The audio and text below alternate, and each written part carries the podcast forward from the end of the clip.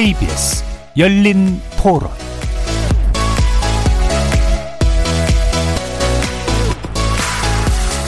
안녕하십니까. KBS 열린 토론 정준희입니다.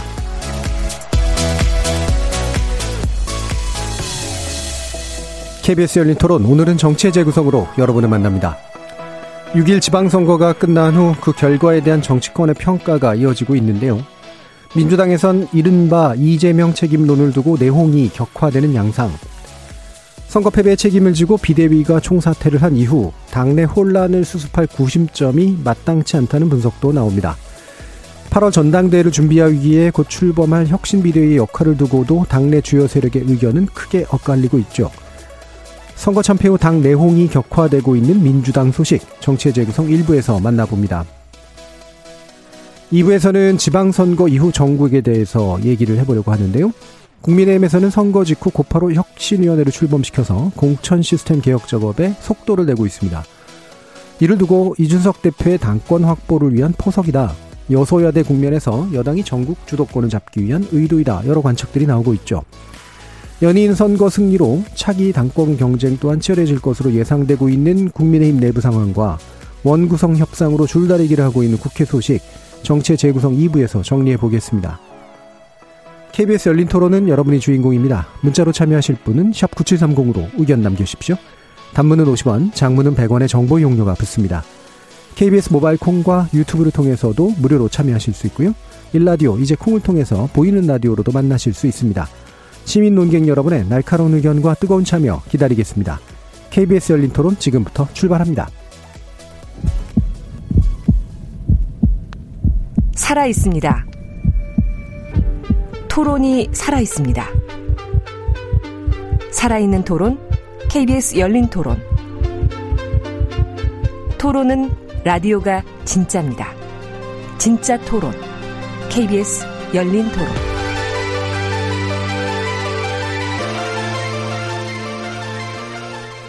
정치를 보는 색다른 시선, 정치의 재구성, 함께 해주시는 네 분의 논객 소개해드리겠습니다.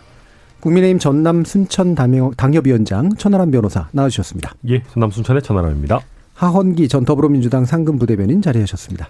예, 민주당 하헌기입니다. 최수영 시사평론가 나와주셨습니다. 네, 안녕하세요. 최수영입니다. 김주루 변호사 함께 해 주셨습니다. 네, 안녕하세요. 김주루입니다. 자, 일단 민주당 이야기를 또 일부에서 하는데, 어, 선거 참패 책임을 두고 갈등이 분출합니다. 뭐 이건 다 예상되던 일이긴 했는데요. 기본적으로 당내 분위기를 좀 전달받도록 하죠. 하원기 부대변인께 부탁드리겠습니다. 예, 뭐 당내 분위기는 보시는 대로 좋을 리가 없고요. 네. 국민들께도 좋게 보실 리가 없죠. 그러니까 개파 갈등처럼 되고 있는 부분이 분명히 있는 것 같고 다만 저는 저희가 하나 명심해야 될 게 있는 것 같아서 그 부분을 좀 말씀드리고 싶은데 저희가 지방 선거만 진 게 아니거든요. 네.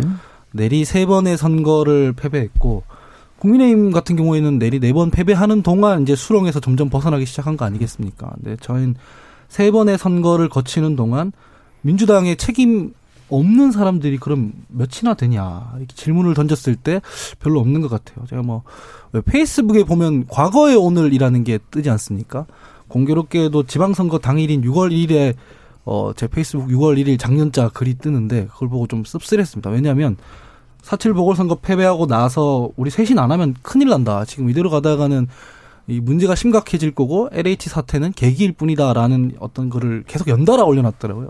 바꿔 말하면 1년 동안 계속 저희가 제자리 걸음했다는 얘기입니다. 네. 그래서 사실 이번 지방선거에 국한해서 보면 이재명 의원의 책임이 당연히 있다고 저는 생각을 해요. 뭐냐면은 왜 개항을에 출마했어야 했는가라는 부분이 저도 사실 방송에서 잘 설명을 못 해왔던 게 사실인데 유권자들도 시 수긍을 못했던 것 같고 선거 과정에서 막 유권자들이랑 마찰 일으키는 부분들이 있었지 않습니까? 그런 부분들 사소하다면 사소하다고 말할 수 있지만 대권 주자가 그런 모습 보이는 건 좋게 작용했을 리가 없고요. 이 방송에서 지난주에 다뤘지만 김포공항 같은 문제들 이건 어젠더랑 공약인데 이게 사실은 당의 다른 목소리들로 충돌했습니다. 총괄선대위원장 같은 경우에는 당, 뭐, 진영 전체의 목소리가 모아지고 확장되고 이런 역할을 해야 되는데, 오히려 분산된 효과가 있었고요. 근데 이게 다 이재명이란 정치인이 앞으로 넘어야 할 숙제인 것이고 숙제는 있는 그대로 받아들이고 해법을 모색해야 하는데 지금 모습은 지금 책임론이라는 어, 혹은 세신론이라고 둔갑한 채 약간 범인 색출 작업처럼 되고 있는 같다. 네. 이건 제가 되게 걱정이 되는 부분이 있고요. 사실 지난 대선이나 지난 뭐 사칠 보궐선거를 보면 이거는 민주당을 유권자들이 특정 민주당의 특정 개파를 심판한 게 아니다. 민주당 전체를 회초리를 때린 거고 정권 교체 여론이 되게 강했기 때문에 대선에서 패했는데 그 정권은 이재명 정권이 아니라 문재인 정권이었지 않습니까? 그리고 뭐 그럼에도 불구하고 후보는 이재명 후보가 진 거기 때문에 공이 다 책임이 있고 그렇다. 이건 이제 노선 투쟁, 대책 경쟁의 장처럼 가야 하는데 지금은 좀 우려스러운 부분이 있어 보인다. 이런 말씀 드리고 싶습니다. 예. 우려스러운 부분이 특정 인물에게 집중돼서 우려스러우신 건가요? 그러니까 이런 거죠.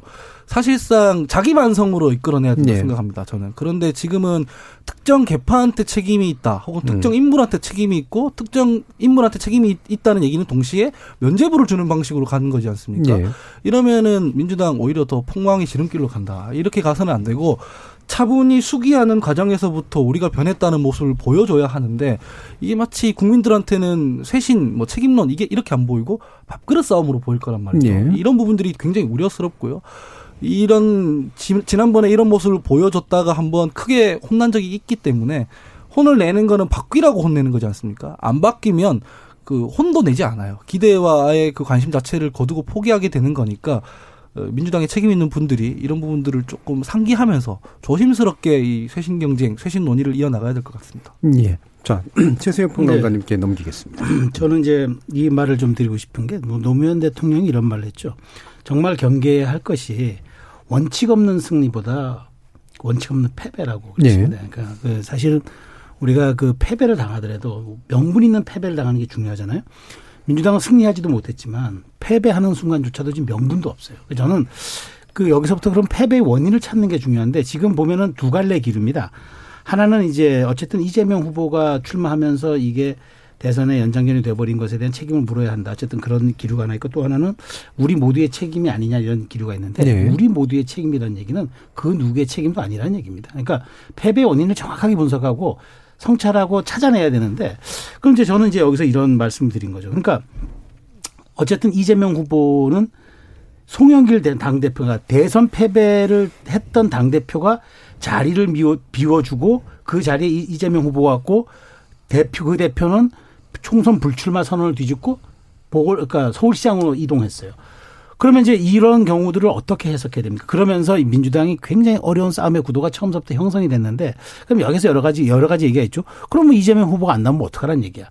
말은 있지만 그럼에도 불구하고 저는 냉철하게 이 원인을 분석해 봐야 된다 생각합니다. 그러니까 저는 민주당이 가장 크게 두 가지 반성의 반복이 너무 많아요.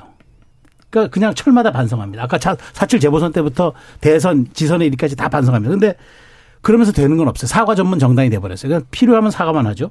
그래서 이번에도 마찬가지 저는 가로 겨, 그 마찬가지로 귀결될 가능성이 매우 높다고 봅니다. 이재명 후보 결국 당권에 출마할 것 같아요. 그러면서 두 달 동안의 혁신 비대위는 시간만 잘못 버린다면은 저는 민주당의 이제 앞날에 아, 아, 저기 아주 그 암울한 미래가 온다고 생각하는 게 제가 좋아하는 이제 시인 이상이 이런 말을 했습니다. 절망이 기교를 낳고 그 기교가 또 절망을 낳는다. 음. 이게 반복이에요. 그러니까 뭐, 그 고리를 끊어주고 그러니까 아까 국민의힘 그 보수 정당 계열이 사연패 당하고 나서야 비로소 탄핵 정당의 타이틀 그다음에 막 5.18에 그 대한 비하에 대한 그런 DNA에서 딱 벗어났듯이 민주당도 더 절박하게 떨어지고 더 치열하게 가야지 지금 지금 제가 보기엔 이 시간을 벌다가 혁신이 뭐 그러니까 비대위 두 달로 얘기하는데 그 비대위조차도 저는 역할을 못 하고 그냥 어물쩍 전대로 갈 것 같아요. 그러면 저는 민주당 아직도 사연패 또 수렁에 빠질 수 있기 때문에 지금 이 시간을 정말 그렇게 허비해서는 안 될 것 같은 생각이 듭니다. 예. 김재로 변호사님. 아, 되게 어려운데 전제들이 그러니까 이제 어떻게 생각하냐에 따라 다 되게 다를 것 그렇죠. 같아요. 예를 예. 들면 국민의힘은 4연패 이후 혁신에 성공했느냐. 음, 그래서 이겼느냐. 민주당의 음. 무능에 기대해서 정권을 주워 먹었느냐. 음. 일단 그것부터가 좀 다를 것 같거든요. 음. 저는 별로 그닥 성공한 적이 없는 것 같다라는 생각을 솔직히 합니다. 국민의힘이. 하지만 뭐 그거는 그거고 그러면 이제 민주당이 똑같이 그냥 이렇게 저렇게 하다가 이 정부가 새 정부가 잘 못해서 뭔가 정권을 주워 먹을 수 있지 않을까라는 음. 기대 이상의 결기와 패기와 혁신이 전혀 없다는 부분은 또 분명해 보이거든요. 음. 그러니까 지금 지난 지방선거나 대선에서 예를 들어 민주당이 크게 한 다섯 가지 정도 잘못을 했다면 두 개 정도만 잘못을 안 했어도 뭐 역, 역전을 할 수 있었던 상황인 것 같습니다. 네. 그러니까 지금 국민 분위기가 특정 정당에 확 몰아주다기보다는 그때 그때에 따라서 그 시점에서의 그 중간 평가를 냉혹하게 하는 것 같다는 생각이 네. 들고요. 그래서 뭐 양당 모두 이제 안심할 수도 없는데 그렇기 때문에 두 당 모두 혁신 경쟁을 계속 해야 된다라는 위치에 다 있다고 생각하고 평가를 하면 이번 지방선거 결과에 따라서 대선까지 평가가 재구성될 수밖에 없다고 생각을 하는데 음. 어, 그 평가를 그렇게 좀 과학적으로 재분석을 해야 되는데, 현재 민주당 내 각, 어, 주요 정치인 분들은 좌파에게 무엇이 유리한 해석인가를 중심으로 해석을 재전유하면서 이 역사 왜곡이랑 평가 왜곡이 일어나고 네. 있다는 생각이 듭니다. 그래서 이 문제를 좀 해결하기 위해서는 가장 쉬운 방법은 제가 볼 때 일단 분, 어, 생산적 토론을 증가시키고 좀 뭐랄까요 그 눈살을 찌푸리게 하는 논쟁을 줄이려면 어, 제일 쉬운 건 이재명 의원이 당대표에 출마하지 않는 겁니다. 그게 제일 심플하게 좀 냉정하게 어, 토론을 지속할 수 예. 있는 문제라고 생각이 들고요. 어, 크게 보면 뭐 서울시장 공천 과정에서의 불협화음 그리고 대선에서 굉장히 그 투표율 격차를 득표율 격차를 좁힐 수 있었던 박지원 위원장에 대한 어떤 홀대. 물론 박지원 위원장이 나중에 좀 실수한 부분도 있습니다만은 그리고 어 마지막 선거 직전 한 달을 윤호중 비대위원장이 처음에는 선거제도 개혁을 얘기하다가 갑자기 검수완박 모드로 싹 틀면서 생긴 약간 지지층 중심의 팬덤 정치에만 호응하는 그런 뭐 정치적 선택 뭐 이런 것들이 전반 그리고 이제 개항에 출마한 것까지는 좋은데 이재명 의원이 총괄 선대위원장으로서 제대로 된 퍼포먼스를 못 보여준 점. 지금 제가 얘기한 것들 중에서 한 두 가지만 좀 변동이 있었어도 음, 선거 판세는 뭐 기본적으로 국민의힘이 대선 때 10대 7로 광역단체장 기준 이겼기 때문에 뭐 그 정도 갔을 거지만 다섯 개에 머무르진 않았을 것 같다라는 그리고 제일 안 좋은 것은 이 패배의 많은 원인이 투표율 자체가 훅 떨어진 거에 기인한다는 것이고 네. 10% 정도는 지방선거 특성상 떨어질 수 있습니다만 그럼 추가로 10% 9%가 더 떨어진 지난 지방선거에 비해서 이번에 투표율이 떨어진 부분은 아 지난 대선에서의 득표가 어떻게 보면 이재명 후보에 대한 지지나 민주당에 대한 지지가 아니라 뭐 윤석열 후보나 국민의힘에 대한 반경향 때문에 결집된 거는 아니었는가라는 것도 좀 짚어볼 필요가 있는데 그런 부분들을 지금 다 같이 종합적인 시야에서 조망하고 있는 좀 의문이 많이 듭니다. 예. 그러니까 평가라고 하는 게 참 냉정하기 어려운데 지금처럼 차기 권력하고 또 연동된 평가를 하게 되면 굉장히 당파마다 과장된 평가를 하게 돼 있고 그게 이제 당을 망치는 지름길이 되는데 저는 지금까지 나온 모든 평가 중 마음에 드는 평가 하나도 없었어요. 개인적으로 솔직히 말하면. 자, 일단 또 천하람 변호사님. 네, 싸움의 계절이 시작됐습니다. 네. 네, 각 당 모두 저희 당을 포함해서 싸우기가 좋은 시기입니다. 네, 네. 왜냐하면 다음 큰 선거가 2년이나 그렇죠. 뒤에 있고 어, 물론 이준석 대표 임기가 1년 남아 있습니다만은 어, 다음 당권을 예를 들면 안철수 의원이 노린다고 하면 음. 1년이라는 세월은 그렇게 길지 않습니다. 음. 그렇기 때문에 각 당은 열심히 싸울 때가 왔고요. 하원기 대변인 말씀 중에 저도 마음 뭐 마음에 드는 부분은 싸우는 건 좋은데 그걸 노선 투쟁을 해야 됩니다. 차라리. 네. 그러니까 예컨대 우리가 민주당이 조금 더 강경하게 가야 된다. 강경하게 가서 우리가 강경파 지지층을 더 뭐랄까 열정적인 지지층으로 만들어서 그게 더 확산되게끔 해야 된다. 내지는 조금 더 우리가 중도적으로 가야 된다. 뭐 과거와 다르게 뭐 좀 더 시장 경제적인 뭐 이런 것들을 네. 좀더 화끈하게 우리가 가야 된다. 뭐 욕망을 인정하는 정당으로 가야 된다. 뭐 이런 식의 이제 논의들이 있을 거 아니겠습니까? 네. 근데 그런 논의는 모르겠습니다. 언제쯤 표출될지는 모르겠으나 거의 지금 종적을 찾아볼 수가 없고 음. 네가 잘했네, 내가 잘했네로 가고 있거든요. 그리고 양쪽 다 물러설 생각이 전혀 없어 보입니다. 저는 한 100%에 100% 가깝게 이재명 의원이 당 대표 출마할 거라고 예상하거든요. 왜 그러냐면 지금 친문 의원들의 공격이 굉장히 거세지면서 이재명 의원 측에서 노무현 김대중 전 대통령 했어도 졌을 선거였다가 나왔어요. 네. 민주당 입장에서 이거 김대중 노무현 전 대통령을 소환한다라는 거는 거의 궁극기를 쓰겠다라는 거거든요. 음. 끝까지 가겠다라는 얘기인데 그러면은 이재명 의원을 김대중 노무현 그전 대통령에 가깝게 우리가 결사옹위하겠다라는 이미 태세를 갖췄고 반대로 친문 쪽에서는 이재명 의원이 출마하면 냉정하게 말해서 붙었을 때 이길 사람이 없습니다. 그러면 출마하지 못하도록 여론전을 펼쳐가지고 못 나오는 분위기를 만들어야 되는데 네. 결국 이 두 양쪽의 이런 어떤 니즈들이 상승작용을 일으키면서 굉장히 국민들이 보기에는 좀 볼썽사나움, 내부 싸움으로 가는 것 같은데 뭐 저는 저의 평가는 어쨌거나 이재명 후보 의원이 굉장히 큰 문제가 있다고 생각합니다. 왜냐하면 대선 지선을 연달아 사실 졌고요. 연달아 지고 나서 그러니까 대선 지고 두 달 있다가 자기 선거 또 나오고 게다가 그것도 어려운 지역이 아니고 쉬운 지역 찾아갔고 또 쉬운 지역 끝났는데 이제 전체 선거 지고 나서 지선 있다가 두 달 있다가 당 대표를 나오겠다. 이거는 아무리 우리 정치가 요새 그냥 뭐 마음대로 하는 정치라지만은 정치 무법이랑 아예 안 맞아요. 그래서 친 이재명계 쪽에서는 왜 이재명 죽이게 하냐 대안은 있냐라고 얘기하지만 이재명 의원이 우리 정치 도의 내지는 관행에 안 맞는 걸 하기 때문에 친문 쪽에서도 공격을 할 수밖에 없는 거거든요. 그래서 저는 이재명 의원 쪽에서 조금 다시 한번 좀 스스로 돌이켜 보셔라. 이번에 당대표 되는 게 과연 본인에게 좋겠는가.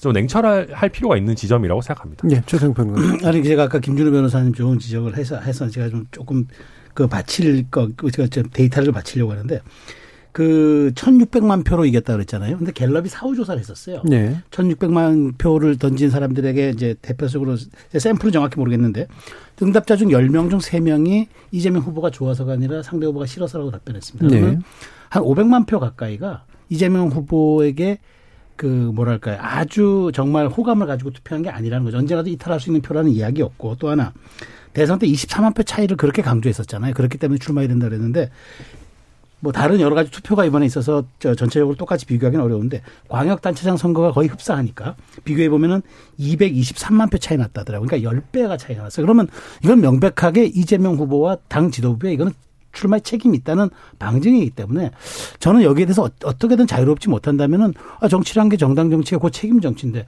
책임을 지는 게 저는 지도자로서의 덕목에 맞다. 그래서 그래서 이번 당권 당권 당권은 뭐 유불리를 떠나서 이재명 후보 측 인사들이 이렇게 얘기하고 다니는데 그러니까 비판다 안다. 그래서 우리가 우리가 명분 찾고 있다 이런 얘기를 한다고 제가 들었습니다. 그런데 네. 그래 가지고는 되겠는가 하는 생각이 들어요. 그래서 이거는 정확하게 이건 이건 숫자로도 뒷받침되는 이야기인데 왜 이렇게 이재명 의원은 지금 침묵으로 시간을 벌고 있는 건지 네. 이게 오히려 당의 내용을 더 격화시킬 것 같은 생각이 듭니다. 네, 여론조사를 인용하셔서 이게 여론조사는 또 이렇게 약간 규제되는 것들이 좀 있어서요. 이게 언제 누구의 의뢰로 어떤 샘플로 했는가 이게 조금 나와야 되거든요. 네. 혹시 좀 알려주실 수 있나요? 그럼 찾아보겠습니다. 이게 대선 직후라는 게 말 그대로 3월 9일 바로 직후. 예, 뭐 바로 직후인지 제가 한번 예, 예 찾아보겠습니다. 예, 알겠습니다. 예, 일단 요 부분은 그래서 저는 정확한 수치를 고려하기보다는 네. 말씀처럼 그런 사후 분석이 일부 있었다 정도를 네. 일단 이해해 주시면 좋을 것 같고요. 하원기 부대변인. 저는 뭐 이렇게 생각을 합니다. 사실은 다 동의하는 부분들이 많이 있어요.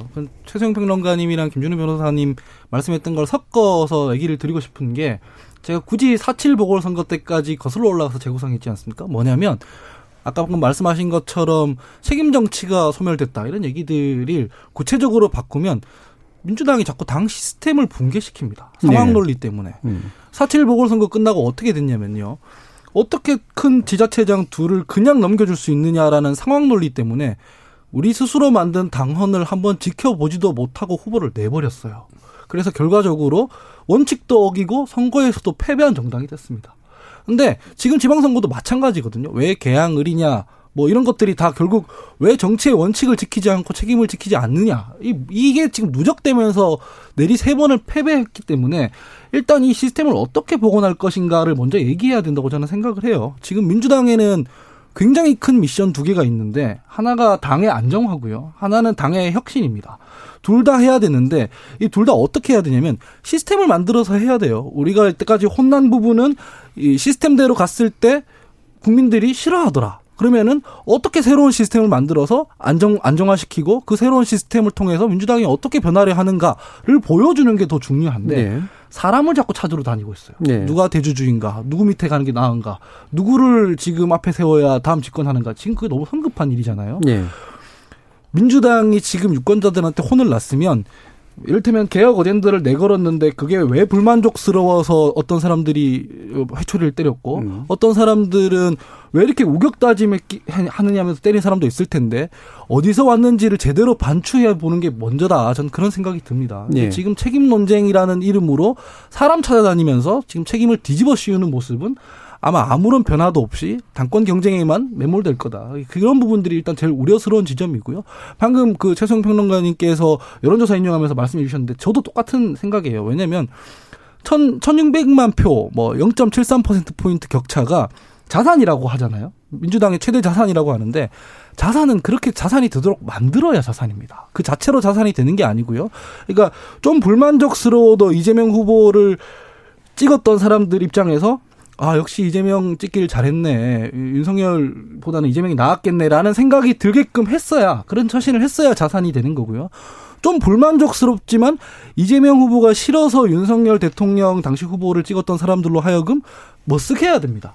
어, 이재명 후보 찍는 게 맞았겠네. 이렇게 처신이 됐어야 되는데, 민주당이 그거 못했거든요. 그런 부분들을 총체적으로 반추하는 게 필요하다. 근데 지금 그게 안 보여서, 저라도 지금 오늘부터 적극적으로 토론에 끼려고 하고 있습니다. 예. 이게 이제 음 방금 이제 이 사람을 넣었다 뺐다 이제 하는 식으로 뭔가 대처를 한다. 특히나 이제 아마 저기 후반에 한 두 명 정도 이렇게 교체 선수 남았을 때 그거 쓰는 것 같은 그런 느낌으로 하는 게 문제인 것 같은데 이런 스포츠 비유는 또 김준호 선생님 이렇게 기가 막히시니까 어떠세요? 이런 평가? 아니 그게 근데 뭐 음.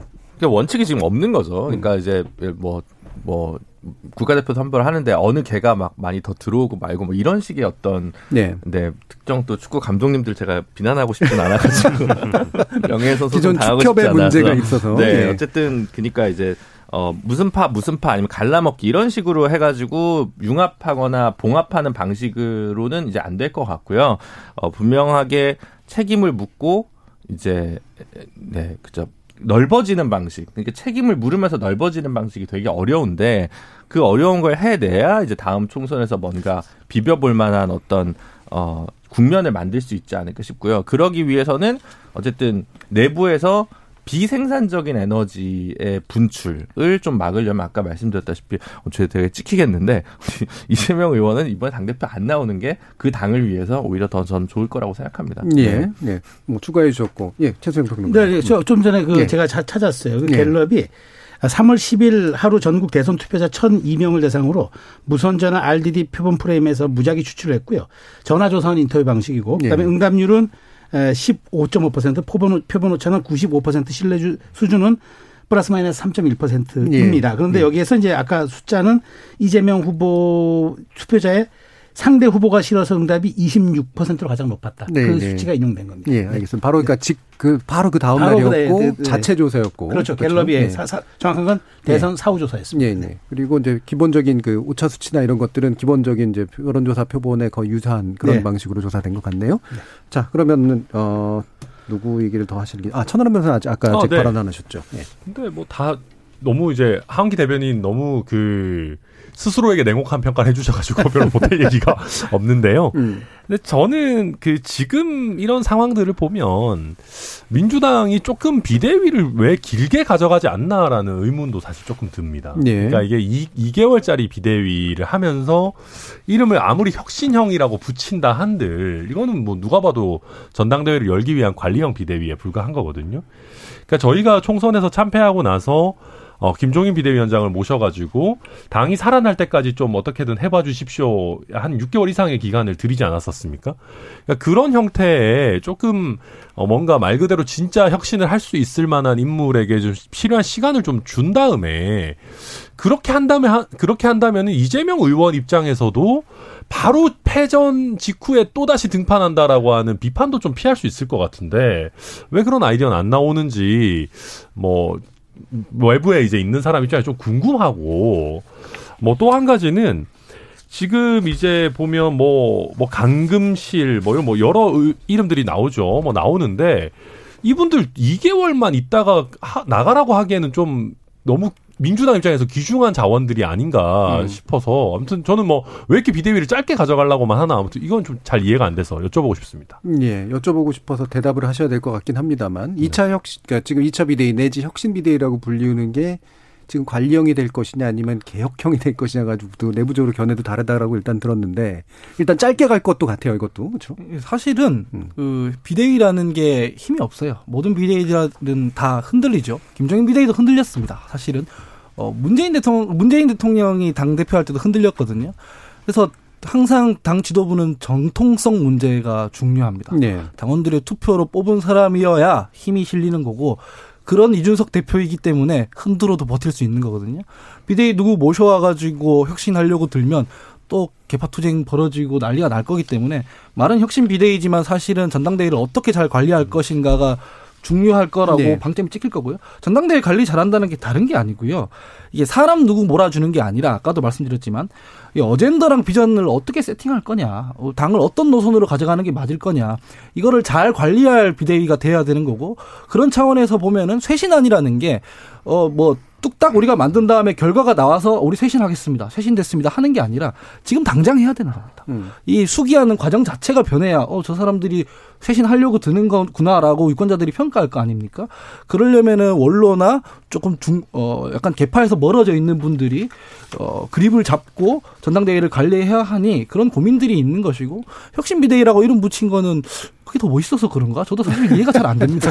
사실 공천권 없는 비대위는 민주당도 옛날에 김상곤 비대위가 예, 예. 있었는데 뭐 음. 그렇게까지 뭘 못 해봤고 저도 정의당에서 혁신위를 공천권 없는 혁신위를 해봤는데 음. 예. 이게 결국은 그 뒤에 당 대표 선거에서 진짜끼리 붙고 서로 음. 내부에서의 다양한 개파나 정파가 승복을 하기 때문에 뭐 선거를 앞두고 초비상 사태로 생긴 경우가 아니라면 비대위 기간은 짧게 그 다음에 당 대표 선거는 빠르게 하는 것도 뭐 혼란을 수습하는 한 방안이 될 수 있기는 합니다. 예, 지금 결국 그래서 전당대회로 갈 수밖에 없는데 8월인데 이거를 조기로 할 거냐 말 거냐 논쟁 하다 일단 8월로 정리는 되고 나머지 약 2개월의 기간 동안 어, 전당대를 어떻게 치를 것이냐의 문제 가지고 이제 또 대립들이 좀 있을 것 같거든요. 저는 벌써 뇌관이 벌써 이제 올라오고 있어요. 네. 그게 만약 전당대 룰입니다. 네. 지금 김용민 의원이 오늘 새로운 전당대에서 반드시 권리당원과 대의원의 투표비를 조정해야 된다고 그랬잖아요. 음. 그러니까 3월 9일 이후에 입당한 사람들에게도 기회를 주자. 6개월인데 원래는 3개월로 주자. 네. 그럼 이제 그럼 다, 다, 간단히 말해서 권리당원 지지율을 높여서 음.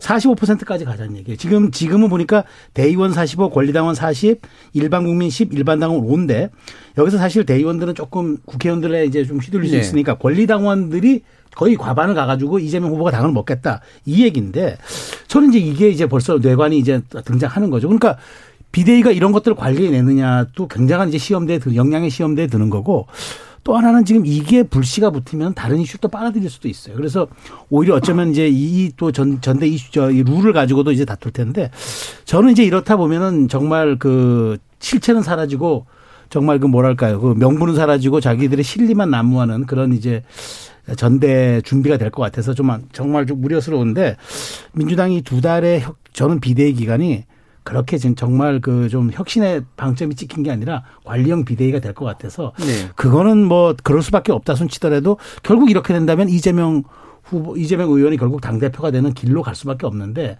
이거를 혁신이 비대위가 어떻게 이거를 관리해내느냐도 저는 정말 큰어저 과제라고 생각합니다. 네. 그러니까 이게 어, 결국 룰이 어떻게 정해지냐에 따라서 누구에게 유리할 것이냐 또는 내지 누구 세력에게 유리할 것이냐가 대충 눈에 너무 보이는 것 같아서 이제 문제가 더 심화할 것 같은데. 그래서 방금 평론가님 음. 말씀하셨던 그런 거는 저 같은 사람이 나와서 많이 떠들 겁니다. 왜냐하면 전당대회 이후에 룰을 다시 정비하는 곳 그게 아까 말씀드린 시스템 정비인데 할 수 있을 거라고 생각해요. 근데 선거 앞두고 난 뒤에 자기 개파에 유리해 보일 수 있는 룰로 정비한다. 이거는 설득력이 전혀 없다고 생각하고 3월 9일 이후에 권리당원 그 입당한 권리당원들에게 투표도 주자. 일리 있어 보이는데 그렇지 않거든요. 사실은 이게 왜냐하면 3월 9일 이후에 뭐그 소위 개딸과 파파 뭐 이래가지고 들어온 사람들을 레버리지로 삼겠다는 어떤 의도가 분명히 읽히지 않습니까? 그 박지원 위원장이 말했던 팬덤 정치 있잖아요. 그게 팬덤 자체, 혁, 그러니까 핵심 지지자들이 문제가 아니라 거기 편승하는 어떤 행태들이 문제인 거거든요. 그래서 이런 부분들에 대해서는 아마 당 내에서도 비판이 상당히 있을 것 같고 전당대회 이후에도 소용없을 거라고 말씀하셨지만 한국 정치의 역동성을 한번 믿어보시면 저 같은 사람들이 아마 많이 떠들 겁니다. 아마 목숨 걸고. 예. 예. 어떤 면에서는 당대표를 뽑는 룰과 그 과정으로 나름대로 이제 성공을 거둔 게 지금 국민의힘이잖아요. 한번 말씀 주시죠. 근데 이거 너무 첨예합니다. 그리고 음. 민주당은 예. 그리고 그 중요한 거는 민주당은 저희만큼 안 망했습니다. 음. 그러니까 그리고 구성원들이 망했다고 생각도 훨씬 덜 하시는 것 같고요. 음. 그러니까 저희 당에서 물론 이준석 대표에 대한 각자의 평가는 차치하더라도 이준석 대표를 선출할 정도면은 저희 당원들도 이미 위기감이 극대화돼 있었던 그렇죠. 상황인 그렇게 영향을 받았죠. 예. 그렇기 때문에 지금 민주당의 상황과 1대1로 비교하기도 조금 어려운 것 같고 예. 만약에 위기감이 지금 충천한 상황이 아니라면 저는 하원기 대변인 말씀이 맞다고 생각합니다. 괜히 룰 가지고 음. 룰을 바꾸려고 하다가 난리가 사실 네. 날 거고 이거는 진짜 첨예한 거라서 저도 그때 당 대표 공천관리위원도 해봤는데 음. 고성을 지르면서 싸우게 되거든요. 예. 이거는 지금 이거를 판도라의 상자를 열었다가는 저는 민주당 난장판 될 거기 때문에 그냥 있는 룰로 선거하고 음. 그래야지만 누가 되든지 좀 승복할 수 있을 거라고 예상합니다. 네, 바꾸는 건 필요할 것 같은데 그러다가는 판도라 상자를 네, 열 거다. 차라리 그보다는. 말하신 예. 것처럼 전당 이번 정당 대회까지는 넘기고 음. 제가 봐도 민주당의 대의원제도 이런 거 문제 많거든요. 예, 말이 안 되는 거거든요, 음. 저거. 그리고 일반 국민 여론도 너무 퍼, 그 반영 비율이 적고 예. 고쳐야 될 부분이 많긴 많은데 만약에 정말로 모든 민주당 내 개파가 일치 단결해서 일반 국민 100%로 한번 뽑아보자 이번에는 그러면 우리 민주당의 당의 혁신을 위해서 뭐 이 정도 수준의 대타협이 이루어진다는 게 아니면은 저는 의미 없는 논의들이라고 생각합니다. 음, 아예 새로운 방식이 아니라면 예. 예. 김준우 변호사님. 그러니까 그 서로 무서워하는 거는 당의 새로 당 대표가 되는 사람이 공천권을 제왕적으로 행사해서 어 다른 개파가 공천 학살을 당할 것이다라는 네. 사실 그 부분 중요해요. 네, 그 네. 공포 때문에 음. 지금 이렇게 세게 나오는 거잖아요. 그러니까 그런 것 때문에 아까 말하자면 천하람 변호사님 얘기했듯이 뭐 예를 들면 그냥 차라리 빅네임의 비대위원장을 모셔와서 그 룰을 세팅을 하고 거기에 대해서 그 새로운 그 공천 혁신안을 어, 당원 투표에 붙이고 그 다음에 당대표 선거는 그 후에 하는 방식으로 힘을 좀 빼는 방식도 네. 고려해 볼 수는 있겠죠. 그리고 사실 지금 어, 언급되는 뭐 유인태 전 총장이라든가 뭐 강금실 전 장관이라든가 나름 무게감 있는 인물을 두 달짜리 비대위원장으로 모시기에는 좀 부족함이 있죠. 예, 저는 그런 것도 충분히 생각해 볼 수 있는데 그거는 아 그러면 혁신 비대위를 꾸리고 당 대표를 뒤로 미루자. 그러면 그럼 혁신 비대위원장은 누가 합의해서 선출하냐? 누구로 하냐? 이것도 밑도 끝도 없는 또 아마 그 비생산적 논정으로 갈 거기 때문에 자당 자개파에 어느 분이 갈 때 유리하냐 이 생각하다가 그냥 차라리 그냥 당 대표 선거 빨리 하자 이런 식으로 좀 손쉬운 결론으로 가지 않을까라는 생각이 좀 많이 들고 그나마 그래도 이제 그런 옵션은 있는 거죠, 사실 민주당한테. 음. 이제 이게 지금 비슷한 처지에서 조기 당직 선거를 하고 관리형 비대위를 해야 되는 정의당이 있는데 정의당은 지금 너무 몰락해서 어, 그 언론에서 다루지도 않는데 네. 사실은 네. 거기는 이제 오히려 이제 그런 빅네임이나 비대위원장도 많지 않아서 차라리 내부에서 새로운 에너지를 만들려면 당직 선거를 빨리 하는 게 좋지만 민주당 같은 경우 워낙 거대한 정당이고 인적 자원이 어쨌든 풍부하기 때문에 다른 수가 있는 건 사실인 것 같습니다. 예. 지금 사모구사님이 이재명 의원에 대한 과도한 책임도는 경계할 것 같습니다. 다만 친문 친노는 과연 진정성이 있는 노선인지도 살펴봐야 될 것 같습니다. 어쨌거나 민주당 내 갈등이 정리되어서 하루빨리 나란 일에 신경 써주기 바랍니다라는 말씀 주셨는데 이게 뭐 대략 뭐 이제 그 정서하고 좀 유사해 보이는 그런 문자인 것 같긴 합니다. 뭐 시간이 많이 남진 않았습니다만 어, 박지원 비대위원장 결국 물러났는데요. 어떤 식으로든 정책 이력을 같이 할 수 있을까? 그러기 위해서는 내놓았던 5대 혁신안이 좀 충분히 의미가 있는 건가? 라는 것도 한번 평가해 봐야 될 것 같아서 간단한 커멘트들 들어보죠. 황원기 예, 대표님부터. 예, 제가 선거 기간 때는 괜히 그, 그래도 발버둥 치는 비대위원장을 비판하는 게 좀 그래서 참고 있었는데 저는 사실 이게 쇄신안인지 잘 모르겠어요. 저는 개인적으로 정체성 정치에 반대하는 입장인데. 예.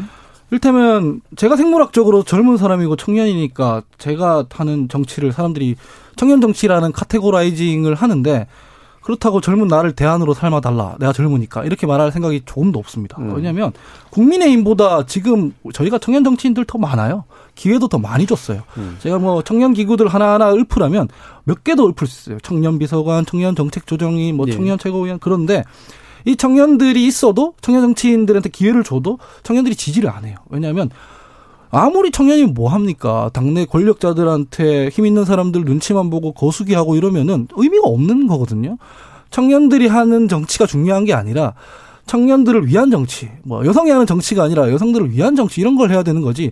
너무 지금 정체성 정치를 얘기하고 있다 해서 동의가 안 되는 부분이 있고 그다음에 팬덤 정치 이런 부분도 있잖아요. 사실은 양김 정치도 오늘날의 언어로 말하면 팬덤이에요. 그리고 노무현 대통령의 노사모도 팬덤이고요. 문제는 그걸 바꿔 말하면 핵심 지지층인데 핵심 지지층과 결별하는 정당은 말이 안 되는 겁니다. 음. 문제는 이 사람들과 결별하고 상처 주는 게 아니라 이 핵심 지지층한테 어떤 가치를 제시해서 설득할지가 중요한 거예요. 그렇죠.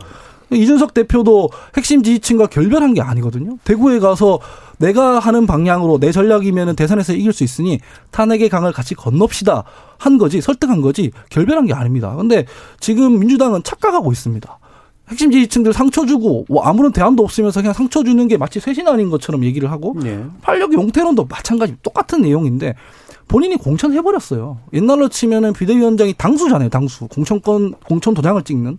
앞뒤가 안 맞는 지금 행위를 하고 있는 거고, 이 모든 것들이 다만 왜 중도층을 흔들었냐면, 민주당이 그 전에 이런 얘기들 전혀 안 했습니다. 하곤 해도 작은 스피커들이 했기 때문에, 어, 그래도 저 사람은 싫은 얘기 하는구나 해서 이 중도층들한테까지 영향을 줬기 때문에 어떤 부분 때문에 비대위원장이 이렇게 판을 흔들었는지를 저희가 반추해보고 분석해볼 필요는 있는데 이 쇄신안의 내용들은 좀 구체적으로 채워 나가야 될 것 같다. 좀 반정치로 보이는 부분이 있어 보인다. 저는 음. 이렇게 생각합니다. 네, 김준호 변호사. 그게 이제 어 일단 박전 위원장이 그 다섯 가지 더 젊은 더 엄격한 약속을 지키는 팬덤과 결별하는 미래를 준비하는 뭐 어느 정도 저는 뭐 납득 가능한 태제 그러니까 이야기들이라고 생각을 했어요. 근데 그걸 발표한 시기가 선거 국면에서 별로 적절치 않은 시점이어서 네. 그 문제가 좀 있었던 것 같고 뭐 하원기 부대변인 말씀하셨듯이 본인도 이제 그걸 좀 실천하지 못한 측면도 있었기는 했던 것 같습니다. 근데 그럼 이제 박 전 위원장의 안이 어떠냐의 문제가 아니라 그럼 윤호중 비대위원장은 뭘 했냐라고 질문을 네. 바꿔볼 수 있는 거죠. 네.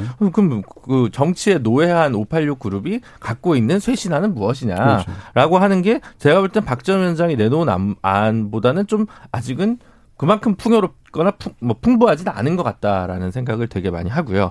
그래서 어 물론 이제 그 양가적인 부분들이 분명 있습니다. 젊음, 뭐 팬덤, 뭐 이런 포퓰리즘, 뭐 이런 문제가 어 뭐 학문적으로나 뭐 엄밀하게 개념을 들이다 대면 조금 이제 과한 표현들이 있는 건 사실이지만 그 안에 담겨 있는 함의 그 선거 패배와 분명 관계되는 측면이 있다는 걸 부인할 수는 없기 때문에 그 부분이 이제 어 당대표 선거나 뭐 이런 걸 거치면서 민주당 안에서 다뤄져야 될 거고요. 그다음 또 하나의 과제는 결국은 이제 170석이든 180석이든 그 의석을 가지고 있는 상황에서 야당으로서 이번 정기국회와 다음 정기국회 때 어떻게 맞이할 것인가, 네네. 무엇을 정기국회에서 어, 드라이브를 걸 것인가, 야당으로서 의석수를 가지고 개혁 드라이브를 걸때 건수안박처럼 그렇게 할 것인가? 아니면 다른 방식의 민생 아젠다를 가지고 할 것인가?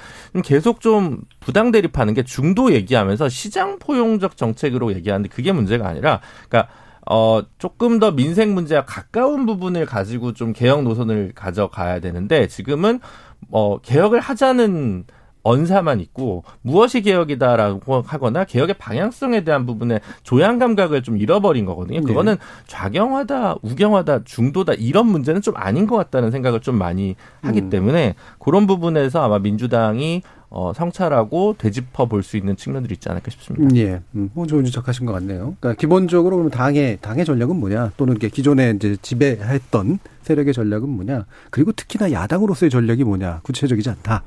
어, 뭐 박전 위원장과 함께 해서 한 얘기고 당에 대해서. 자, 당내 전략 없지 않겠습니까? 음. 아무도 신경 안 쓰고 있을걸요 지금 음. 민주당에서. 네. 저 신경 쓰고 있습니다. 네, 우리 하원기 대변인 정도 빼고는 아마 그 일단은 저는 뭐 박지원 비대위원장 어떤 의미에서 대단하다고 생각합니다. 일단 저도 뭐 한두 번 경험해 봤지만 제 앞에 수많은 카메라들이 있고 저에게 마이크가 집중되면은 되게 떨려요. 정말 그렇습니다. 그리고 그 상황에서 어 당을 이끌어간다. 그 초거대 정당이 민주당을 이끌어간다라는 건 대단한 일이고요. 어찌 됐던 선거 전까지 무사히 마무리 뭐 했기 때문에 대단하다고 평가하고 싶습니다. 다만 어, 그 박지원 비대위원장 같은 경우에는 어, 뭐 이런저런 안, 뭐 제안들을 했습니다마는 뭐 엄청나게 대단한 내용은 없었습니다. 사실 어찌 보면 정치에 엄청나게 새로운 것이라는 건 없거든요. 네. 근데 이거를 본인이 풀어낼 수 있는 시간 내지는 충분한 권력이 주어져 있지 않은 상황이었던 거고 그게 이제 비극이었던 것 같고요.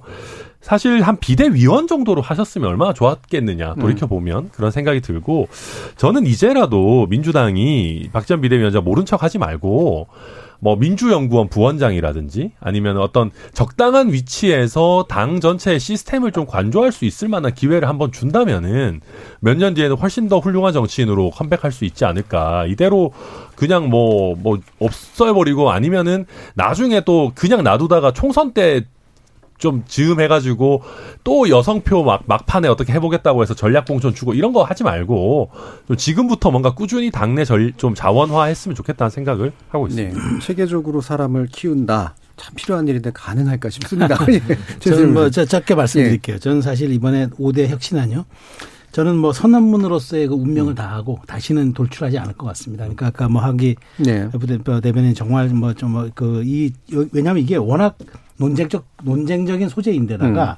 이게 대, 선거 때 불거져 나온 이슈였기 때문에 이제 비대위 체제로 가면 이게 아마 소멸될 것이다. 자, 그럼 여기서 문제는 박지현 위원장을 민주당이 앞으로 어떻게 대할 것이냐.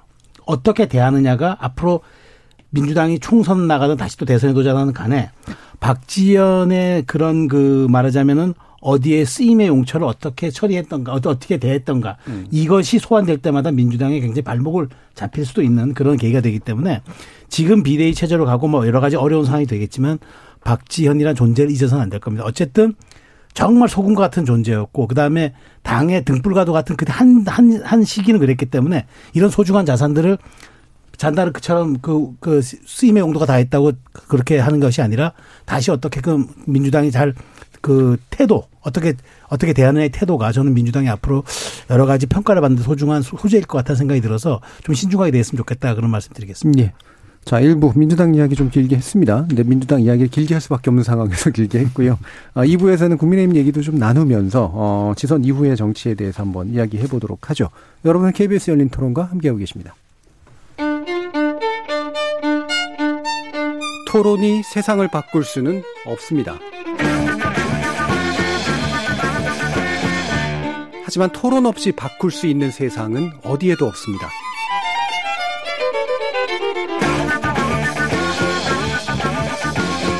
세상의 선한 변화를 갈망하는 당신. 정답이 아니라 질문의 힘을 믿는 당신. 우리 KBS 열린 토론에서 만납시다.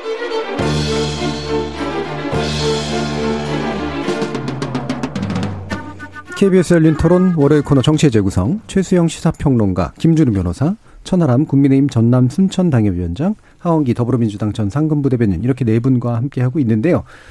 자, 이분은 바로 국민의힘 이야기로 시작하겠습니다. 혁신위가 먼저 출범했어요, 오히려. 어, 물론 이준석 대표가 어, 상당 부분 이제 주도했다기보다는 이제 제안해서 이제 성사가 된 그런 케이스고 최재형 의원이 이제 위원장을 하십니다. 근데 여기서 이제 재밌는 게 천하람 변호사가 어 위원이 되신 된 건데 재밌다는 게 뭐냐면 이거를 보도하거나 표현하는 게 되게 재밌어요. 뭔가 되게 의외의 인사인 것처럼 얘기하는데 저는 되게 예상 가능한 인사였는데 왜 그럴까요? 아니 그래서 그래서 네. 언론에서 1호 영입 인사 뭐 이렇게 쓰시더라고요. 할당했어요? 아니 제가 아니 제가 비록 원내는 아니지만 그래도 저희 당의 당협위원장인데 네. 무슨 영입입니까? 그래서 음. 사실 저는 뭐 굳이 또 우리 스포츠 비유 하나 더 더해 보자면 음. 그냥 불펜에서 이제 어깨 풀고 있는 투수 네. 같은 느낌인데 음. 상대 당에서 뭐 상대 팀에서 뭔가 데리고 온 것 같은 느낌으로 음. 이렇게 음. 표현하셨더라고요. 뭐 좀 아무튼 이상하고 음. 어쨌거나 저는 저희 당이 이 혁신이라는 키워드를 먼저 선점한 것 자체는 얄미울 정도로 잘한 일인 거는 맞습니다. 네. 사실 제가 민주당 지지자라면 너무나 얄미울 것 같은데 근데 이걸 가지고 또 저희 당내에 약간의 또 소란이 있죠. 음. 역시나 이게 그 주도권 다툼이라고 평가받는 지점들이 있고 어, 제가 아까 서두에서도 싸우기 좋은 시절이다라고 말씀드렸다시피 이제 싸워도 크게 부담 없는 시기이기 때문에 더더욱 그렇습니다. 다만 제가 확실하게 말씀드릴 수 있는 것은 지금 혁신위가 어떤 형태로 활동을 하든지 간에 이준석 대표가 원하는 사람을 알박기를 할 수는 없습니다. 그러니까 뭐 지금 총선이 2년이나 남았는데 뭐 도대체 어떻게 알박기를 사실 하겠습니까?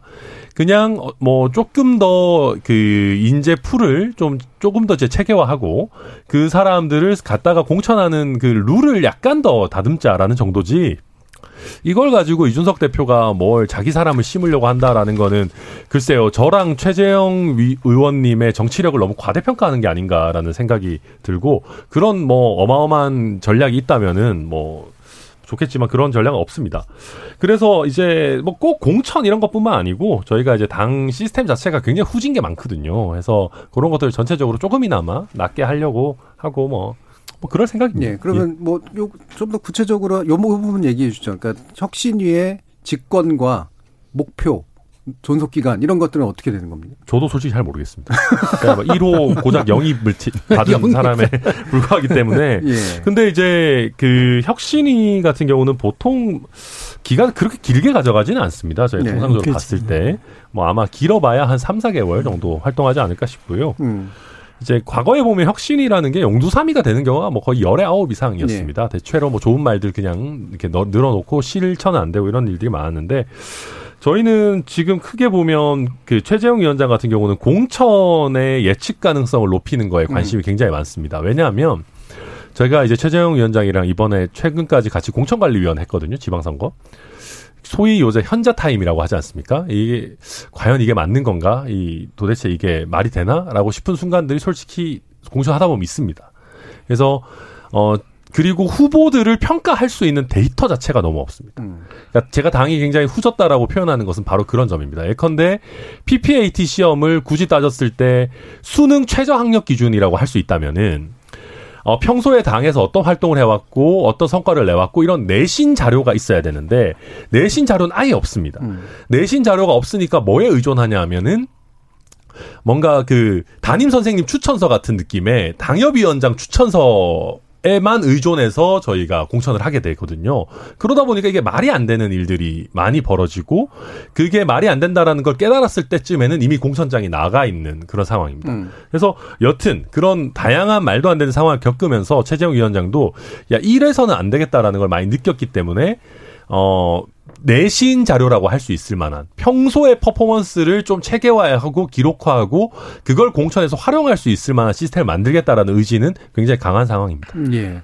그러면 이제 이게 이름이 같은 건지 정말로 직능이 같은 건지 그래서 경험도 같을지는 잘 모르겠습니다만 혁신의 경험이 있으시잖아요. 아, 네. 네. 김준우 변호사님. 근데 이제 그 의석을 가진 그리고 이제 뭐 양당에 있는 혁신위원이면 훨씬 더 할 수 있는 게 많기 때문에 음. 뭐 소수 정당이랑은 좀 개가 다르죠. 음. 제가 볼 때는 지금 키워드가 정당 개혁이잖아요. 근데 이게 정당 개혁이 이제 그 법적으로 바꿔야 될 오거나 바꿀 필요가 있는 부분이 있고 정당 내부의 시스템을 개혁하는 부분이 있는데 당 내의 문제만 골몰하면 이제 국민적인 뒷받침이나 지지를 받을 수 없기 때문에 제가 생각하기에 아마 최재형 새 혁신위는 정당법 개정과 관련해서 일정한 뭔가 개혁 음. 입법도 음, 네, 같이 네. 주문하지 않을까 싶습니다. 왜냐하면 작년 가을에도 민주당 송영길 대표랑 이준석 대표가 같이 18세 피선거권을 가지고 와서 본인들만의 어떤 업적으로 만들어냈거든요. 그리고 이번에 또 10대 그 기초의원도 또 배출되지 않았습니까? 실제로 출마도 한 대여섯 분 전국적으로 했었고 그렇기 때문에 아마 정당 관련해서 그 뭐 이제 지역위원회 사무실을 다시 합법적으로 만들 수 있게 다시 음. 푼다든가 뭐 그런 식의 몇 가지 정당법 개정 사항을 같이 붙이면서 아마 이 혁신위의 존재감을 좀 높이는 방식의 드라이브를 걸지 않을까 저는 좀 생각을 해보고 네. 그런 게 안 되면 당내 이전 투구를 위해서 뭐 싸우나 보다라고 국민들이 생각할 수가 있기 때문에 근데 그 옵션이 있고 없고가 소수 정당과 음. 양당의 차이라고 할 수 있죠. 네. 예상과 기대는 좀 다른 거긴 한데 네. 기대 쪽이신 것 같아요. 기대라기보다는 뭐 네. 아이디어를 주는 거죠. 뭐 그런 통해서라도 뭔가 정당법이 좀 개정되면 좋으니까. 예. 주마 사님은 아낌없이 주는 나무 느낌으로 원래 양당의 아이디어를 많이 주십니다. 현실화가 몇 개 됐는지 잘 모르겠는데. 근데 예. 뭐 아주 저게 그 두 분이 이제 아주 그 바른 생활 측면에서 이걸 음. 분석해 주셨기 때문에 저는 속내를 조금 들여다보면 예, 사실 예. 두 가지가 있, 죠 예. 당권 경쟁이 시작됐다고 음. 봐야죠. 냉정하게. 음. 당권 경쟁이 시작. 그러면서 각자 도생입니다. 왜냐하면 윤석열 대통령이 당의 지분이 없잖아요. 그리고 사실 1년 만에 대통령 당선돼서 사상 초유의 일이잖아요. 외부 인사 영입해서 보수 정당에서 당선시킨 거. 그러니까 지금 당권은 주인이 없는 상황이죠. 그러니까 모두가 각자 도생하는 상황인데 뭐 바로 이준석 대표가 혁신위원회 치니까 그 다음에 그 원 김기현 전 원내대표는 여당 안에 또 그룹 자기 뭐 연구 모임 출범시키잖아요. 그러니까 네. 이렇게 이제 갈 겁니다. 그러니까 또 안철수 지금 의원은 등장하자마자 혁신이 꼭 그런 공천제도 시스템만이 아니다라고 중도 확장을 바로 또 이렇게 얘기하고 그러니까 음. 이제 시간이 갈수록 갈 거예요. 그러면서 또 하나의 의미는 이준석 대표가 바로 여러 가지 사실 설이 있었죠. 이번 선거 이기면 오히려 아마 박수 칠 때 떠나는 또 아름다운 모습을 하지 않겠느냐 뭐 그 누구의 바람인지 아니면 그렇게 되기를 정말 소원했던 건지 그 모르겠습니다만은 그런 이야기들 선을 그은 거죠. 내년 6월까지나 당대표 할 거고 나 또 생각 있어요라는 이제 확실한 메시지를 정치권에 던진 건데 이두 가지가 이제 절, 그러니까 두 가지가 속내로 가지만 결과적으로 외피는 이제 어쨌든 당의 혁신과 개혁이잖아요. 근데 이게 제가 보기에 9월 정기국회까지만 소용이 있을 것 같아요. 예. 왜냐면 정기 국회 돌입하면은 이제 사실은 또 전선이 또 다른 국회에서 형성이 되기 때문에 아까 천 변호사 말씀하신 대로 한 3개월 정도 빨리 그것도 빨리 구성이 돼야겠죠. 한 3개월 정도 모습을 보이다가 결국은 이 혁신위원회가 이제 어떻게 생각하면 이준석 대표의 어떤 직계 형태로 되느냐 아니면은 당의 공식적인 어떤 그 담론의 형태 기구가 되느냐 이런 것도 한번 눈여겨볼 대목이 될 것 같은데 음. 여하튼 저는 혁신위원회 아홉 명 구성 속도와 그다음에 이 방향성 설정하는 게 과연 얼마 어느 정도 빠른 시기에 될 건지 요걸 한번 좀 주목하고 싶습니다. 그런데 음. 속내 방점이 전 있는 것 같다는 생각이 들어요. 네. 그렇죠. 음. 네. 네. 네. 뭐 저는 지금 저희 당 상황을 생각해 보면 염치가 없어서 뭐 다른 속내에 대해서 얘기하기는 조금 음. 부끄러운 것 같고요. 내용 인사 어, 그리고 메시지로 조금 나눠서 평가를 해야 될 것 같은데, 내용은 지금 나온 게 없으니까 앞으로 평가를 해야 될 것 같고, 인사는 뭐, 천하람 위원장 정도 아니면 이게 무슨 혁신이야? 라고 아마 사람들이 생각했을 것 같고. 위원장? 예, 그렇죠. 천하람 위원장 정도 아니면, 네, 네. 사람들이 그래도 조금 자기 당에 쓴소리 하는 사람이 있어야 아, 혁신의 느낌을 줄 아, 것이다. 위원장으로 부족하다. 네. 그러니까 위원 가지고 안 된다. 네. 그런 느낌을 줄 수 있기 때문에 그런 거 아닌가라는 생각이 들고요. 예. 메시지가 부러웠는데 제가 지난 총선에서 민주당이 180석을 얻고 나서 민주당이 국민의 압도적 지지를 받았다라는 레토릭을 쓰는 걸 굉장히 무서워하고 나무랐어요. 네. 왜냐하면 압도적 지지 받은 게 아니거든요. 음. 이게 선거 제도 때문에 착시 현상인 거예요. 그러니까 보통 정당 지지율로 치면은 그렇게 압도적 지지율이 아닌데 지금 소선거구제 단순 다수 대표제니까 한 표만 이겨도 그냥 의석 비율은 높아진단 말이죠. 그걸로 우리가 국민의 압도적 지지를 받았다고 우격다짐하면 안 된다라는 얘기를 되게 많이 했는데 어, 지금 이 메시지는 우리가 이겼지만 그래도 우리는 혁신하겠습니다라는 거라서 조금 부럽고요. 실제로 제가 지방선거에서 주목했던 부분이 있는데 김은혜 후보 있지 않습니까? 김은혜 후보가 그 순간의 당리 당략 때문에 강용석 후보와 단일화 끝까지 안 했습니다. 그러니까 뭐냐면 그 전까지만 해도 보수 유튜버들한테 엄청 휘둘려 다녔던 보수 정당이 이제 그 고리를 끊고 앞으로 나아간다. 우리는 후퇴 없다라고 메시지를 보내준 거 아니겠습니까? 그래서 실제로 선거 끝났다고 이완되기 시작하면 뒤로 후퇴할 수밖에 없는데 이런 거 조금 더 좋을 생각인가 보다라고 저는 긍정적으로 평가하고 덕담하고 싶어요. 네, 알겠습니다. 자, 그러면 여기서 또 다른 큰 변수가 바로 안철수 의원이죠. 예, 안철수 의원의 행보가 아까 잠깐 언급을 해주시긴 했습니다만 어, 어떤 식으로 이 혁신이 구조하고 또 맞물려 돌아갈지 최수영 평론가님께서 좀 말씀 주시죠. 예, 제가 사실 저는 이제 그 지난 이제 인수위 때 제가 전문위원으로 있을 때 안철수 위원장 위원장을 했으니까 예. 제가 사실은 언론에 알려지지 않은 저 그 경험담이 아까 그 일화가 있는데 음. 안철수 위원장이 이제 인수위원들하고는 계속 회의를 하잖아요. 네. 그러니까 그 매일 회의를 하니까 이제 그러는데 저희 전문위원이 한 70명, 실무위원이 한 80명 있었어요. 전문위원 70몇 명하고 다 식사를 했습니다. 네. 그룹, 그룹별로. 음. 그 짧은 시간에. 점심, 네. 저녁, 점심, 저녁, 점심. 그러니까 다섯 명씩. 그때 이제 제가 방역 제한이 그때 초기에 있어가지고 한번 조금 이제 인원 제한이 있었어요. 제 기억에 정확하지 않은데. 그래서 그렇게 해서 전문위원을 다 하고 나니까 날짜가 안 나오니까 음. 실무위원들은 티타임을 다 했어요. 예. 전 분과일을 통틀어. 그래서 저는 굉장히 뭐 안철수 위원장을 안지 개인적으로 안지도 조금 한 2년 되지만 상당 부분 달라졌다. 그런데 제가 이번에 지금 안철수 의원이 당선되자마자 그 바로 언론의 보도들이 초선뿐만 아니라 모든 국민의힘 당, 그러니까 당 소속 의원들과 식사를 하겠다고 그런 얘기를 했잖아요. 예. 저는 이게 이제 보수 정당의 착근화를 음. 시도했다고 생각합니다. 그러니까 음. 본인이 중도 확장성이 있고 이제까지 그 이번에 재밌는 얘기를 했는데 자기가 정치 10년 동안 양자 대결한 게 이번에 처음이라 그러더라고요. 다정구도 음, 음. 이제 본인이 중도를 얘기하다 보니까 그래 그때 선거를 이기고 보수 정당이 들어왔기 때문에 본인은 제가 보기에 중도 확장을 이야기하지만 내가 이 당의 뿌리로 착근하지 않으면 내가 당권이든 대권이든 움켜쥐기 어렵다 판단한 것 같아요. 저는 이 두 가지를 얼마나 얼마큼 안철수 의원이 잘 중도 확장과 당의 착근을 잘 효율적으로 어우러지게 하고 메시지도 내고 당의 그런 것들에 대한 영향력도 끼칠 수 있는 것이냐. 이게 남은 저는 이제 과제라고 보고 그게 1년을 어떻게 운용하는가에 따라서 당대표 선거가 저는 승패가 결정날 거라고 생각합니다. 네. 저는 사실은 음. 이제 1년 전으로 되돌려 보면 윤석열 후보, 윤석열 전 검찰총장을 국민의힘 당에 누가 착근시켜냈느냐. 그거 수용을 누가 했느냐? 그건 뭐지 권성동, 음. 장재원, 음. 정진석 이런 분들이잖아요. 그럼 이제 안철수 후보든 누구든 그분들이랑 관계를 어떻게 설정할까가 음. 결국 문제가 되겠죠. 그리고 지금 가장 힘이 센 사람은 결국 대통령 윤석열 대통령인데 윤석열 대통령은 지금 가장 측근들을 전부 내각으로 배치를 대부분 해놨습니다. 결국은 뭐 한동훈, 이상민, 뭐 박민식, 뭐 아니면 국정원의 뭐 조상준, 뭐 이런 분들이란 말이죠. 이완규 이런 분들. 그러니까 결국은 이 내각으로 배치된 분들을 언제쯤 당정청 뭐 이걸 고리를 더 만들기 위해서 다음 총선 때 투입시킬 거냐. 그 와중에 본인이 생각하는 별도의 대산 주자가 있는 건 아니냐. 이런 것들이 사실은 더 어떻게 보면 핵심이고 음. 어떻게 보면 그 속에서 이준석 혁신이나 아니면 뭐 안철수 의원의 부분은 말하자면 본인들만의 의사만으로 뭔가 이 그 다음 국면을 돌파하기는 좀 어렵지 않을까. 그 관계 속에서 모든 걸 좀 해석해야 되지 않을까 싶습니다. 네. 네, 저도 음. 사실은 냉정하게 놓고 보면 안철수 위원장이 1년 안에 당내에 엄청난 세력을 만들기는 어렵습니다. 음. 그렇기 때문에 말씀하신 것처럼 지금 조직표가 살아있는 이제 제가 뭐 제 입으로 이런 표현을 써서 좀 그렇습니다. 소위 윤핵관이라고 하는 뭐 권성동, 장재원, 정진석 이런 분들과의 관계 설정 어떻게 하느냐 핵심입니다. 왜냐하면 대선 경선 때 그분들이 어마어마한 실제 조직표를 어 만들어 오셨던 분이고 그게 아직까지 살아있거든요. 지금 얼마 안 된 상황이기 때문에 그래서 만약에 이제 윤심이라고 하는 그러니까 대통령이 안철수 위원장을 당 대표로 밀겠다라고 한다면은 당 대표가 될 가능성이 저는 매우 높다라고 생각이 되고요. 네.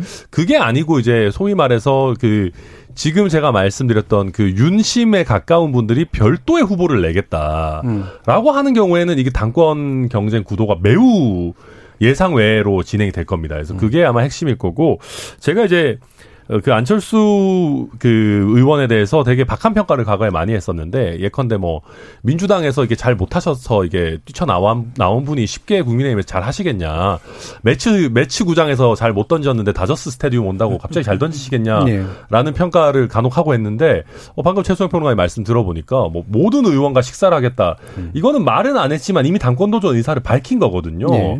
이렇게 적극적이고 어떻게 보면 괜히 스킨십을 강화하는 거는 뭐 대단한 일이니까 안철수 의원의 또 변화를 한번 저도 재밌게 지켜보겠습니다. 네, 두 가지 궁금증이 들긴 해요. 어, 식사 자리는 편했을까?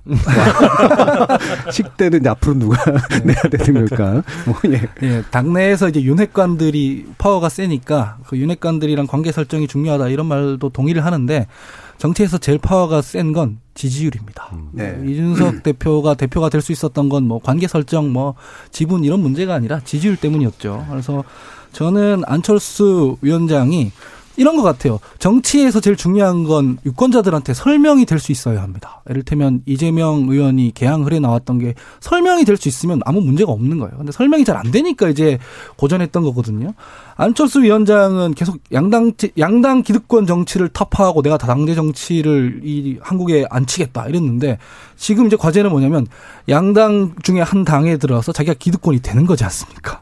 이게 유권자들한테 설명이 돼야 돼요. 네. 왜 그렇게 생각하는지, 왜 그렇게 생각이 바뀌었는지.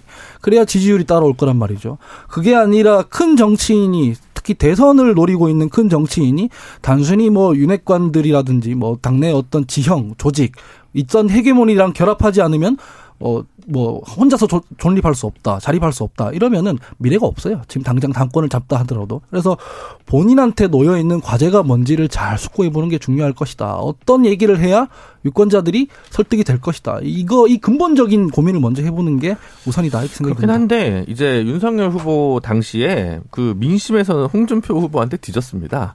그러니까 지지율에 근거한 게 아니라 윤핵관에 의한 당내에서의, 그러니까 사실은 권핵관 권핵관이죠 윤석열 후보가 그 당시로 따지면 뒤집어졌잖아요. 네. 그러니까 사실은 뭐 당권 대권을 어떻게 분리할 거냐. 권성동 의원이나 김기현 원내대표나 뭐 다 이런 분들이 다 닭인 말에 또 정치 플랜이 있을 텐데 본인이 대선 주자는 아니더라도 당 대표를 다음에 하려고 하는 생각이 있을 수도 있지 않겠습니까? 사실은 그러니까 그게 꼭 안철수 의원이 목표가 대선이지 당권은 아니니까 그 속에서의 관계 설정을 어떻게 할 거냐는 좀 별도로 생각해 볼 수 있는 문제라는 거죠. 음. 네. 저도 동의하고요. 그러니까 이제 말씀하신 것처럼 안철수 의원이 본인이 아주 강력한 대선 주자다라는 것을 저희 당내에 그런 아우라를 뿜어낼 수 있으면 사람은 자연히 모입니다. 조직도 자연히 모이고요. 근데 지금 그게 녹록치 않거든요. 왜냐하면 저희 당에는 지금 오세훈도 있고 원희룡도 있고 뭐 많지 않습니까? 그리고 좀뭐 홍준표도 있고 지금 대구에 가 계십니다만. 네.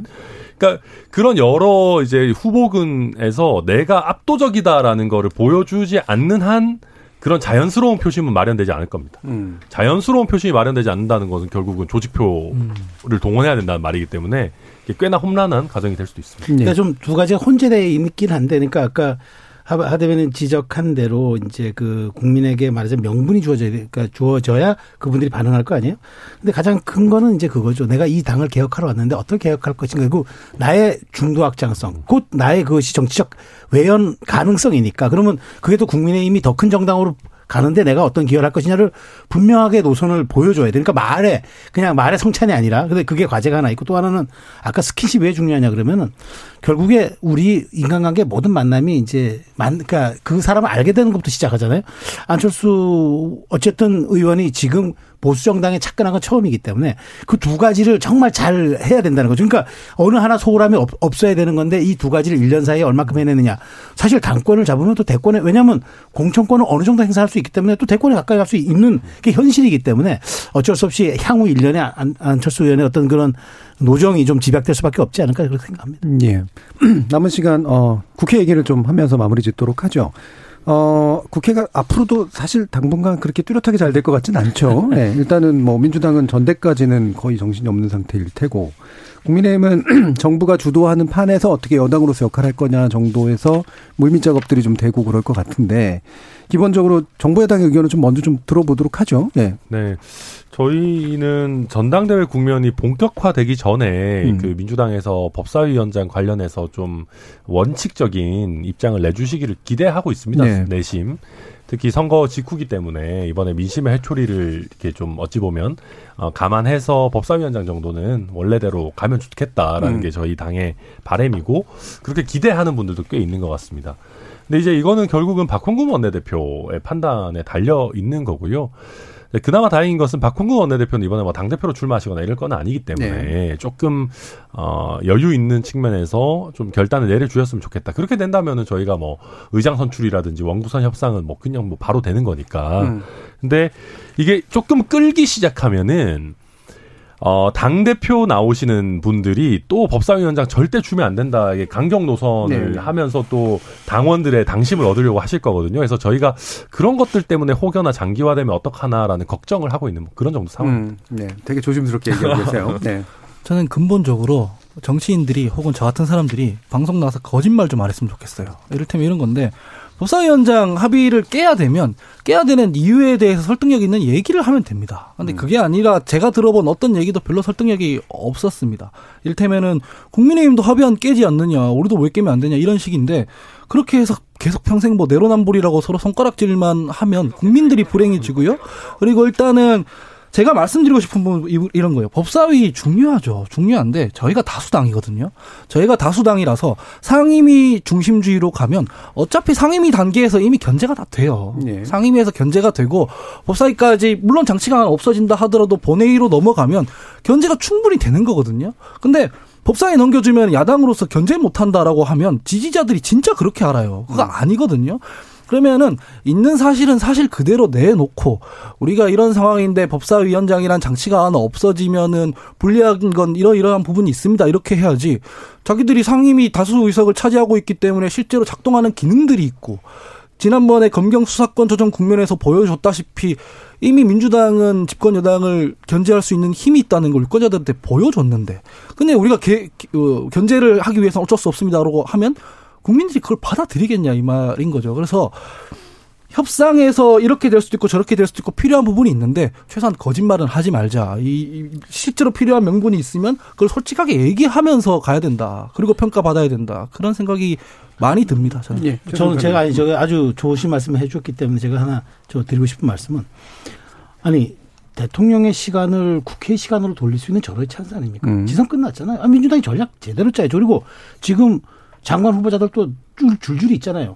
이거 제대로 검증해야죠. 아니 왜 최소한 국회에서는 민주당이 여당이잖아요. 국회는 여당이잖아요. 일당이 여, 그러니까 제가 여당이라 표현은 음. 일당이 이제 모든 걸 쥐, 쥐고 있다는 뜻인데 지금 대통령의 시간을 유일하게 돌릴 수 있는 건 국회 시간으로 돌리는 건데 지금 당에 지금 저렇게 돼가지고 아까 천 변호사 얘기한 것처럼 강성 지지층의 법사위원장 카드를 계속 소구하면서 간다면은 이거는 진짜 주, 자, 들어온 돈을 발로 차내는 거죠. 그러니까 국회 시간을 돌릴 때 비로소 그게 저는 전열도 정비하고 당이 새로 날 수도 있고 여러 가지 정치 지형도 유리하게 가져올 수 있는데 왜 그걸 법사위원장이라는 그 뭐 저기 정말 아무 아무것도 아닌 카드 하나로 그렇게 사용해서 이걸 소진할 것인지 저는 사실 이해가 잘 안 됩니다. 네. 어 일단 뭐 국민의힘 쪽에 주문하고 싶은 거는 최근 몇 년간 뭐 나경원, 주호영, 권성동 이런 원내대표 거칠 때마다 한 번씩 합의 테이블에 있던 거 약간 깨는 게좀 네. 있었어요. 그래서 그래서 어떻게 이제 이제 여당이신데 이제 좀 믿고 맡길 수 있는 합의를 정말 합의권이 있느냐. 자꾸 당의 주인이 없어서 뭐